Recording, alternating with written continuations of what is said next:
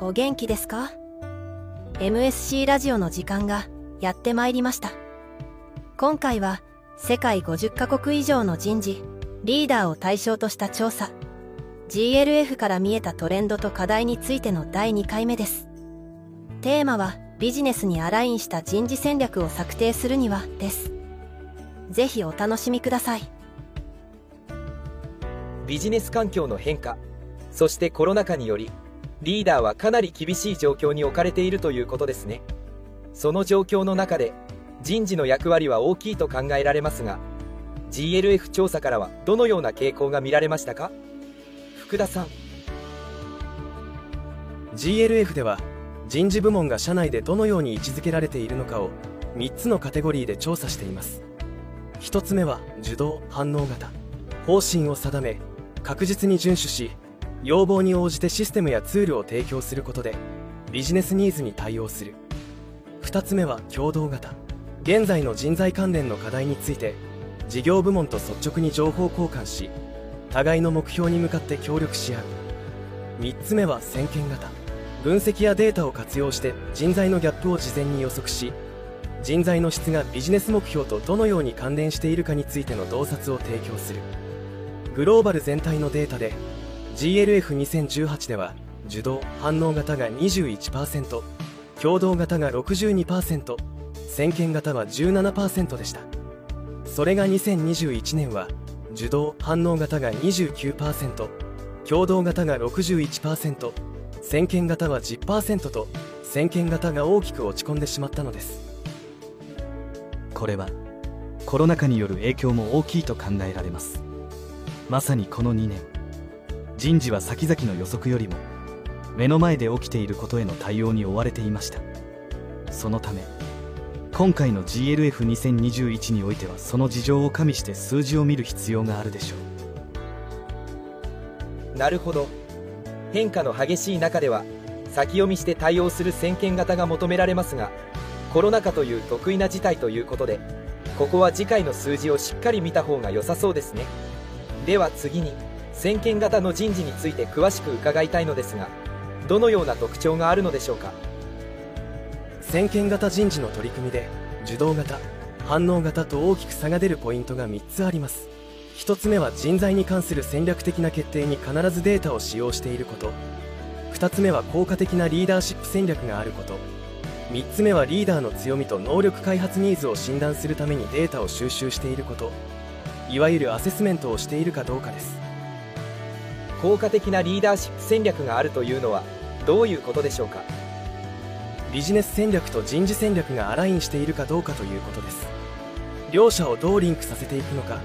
しっかりと見える化させていくことがまずリーダーシップ戦略を立てるための第一歩として重要なことです。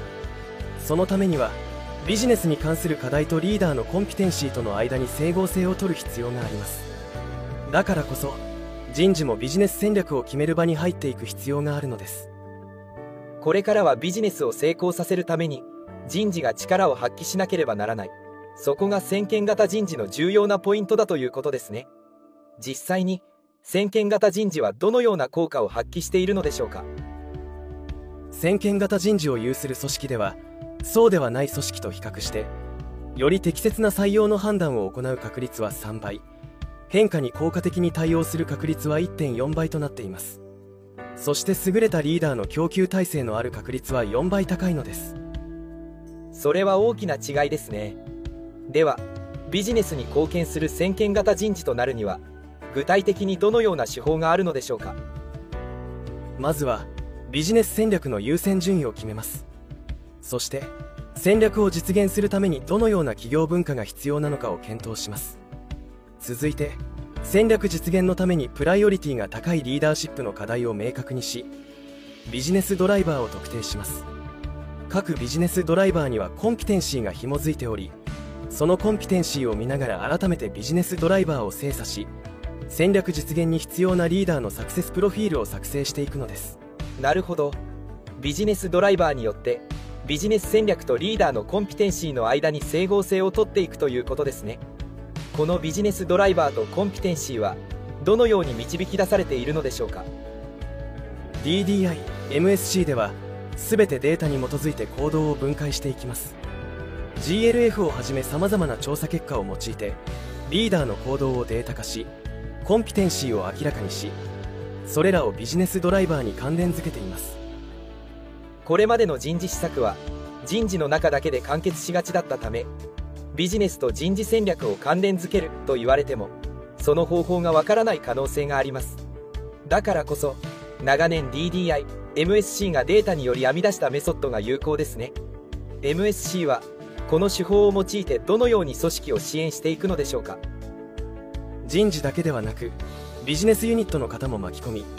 インタビューにより戦略について明らかにしていきます。そして戦略の優先順位をディスカッションし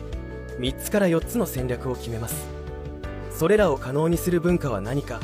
ビジネスドライバーとは何かをビジネスサイドの方も巻き込んで議論します。人事の能力開発は人事イシューではなく経営イシューです。だからこそ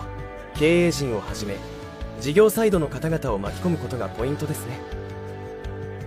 いかがでしたか？次回はハイブリッド型ワークにリーダーはどう対応すべきかというテーマでお送りいたします。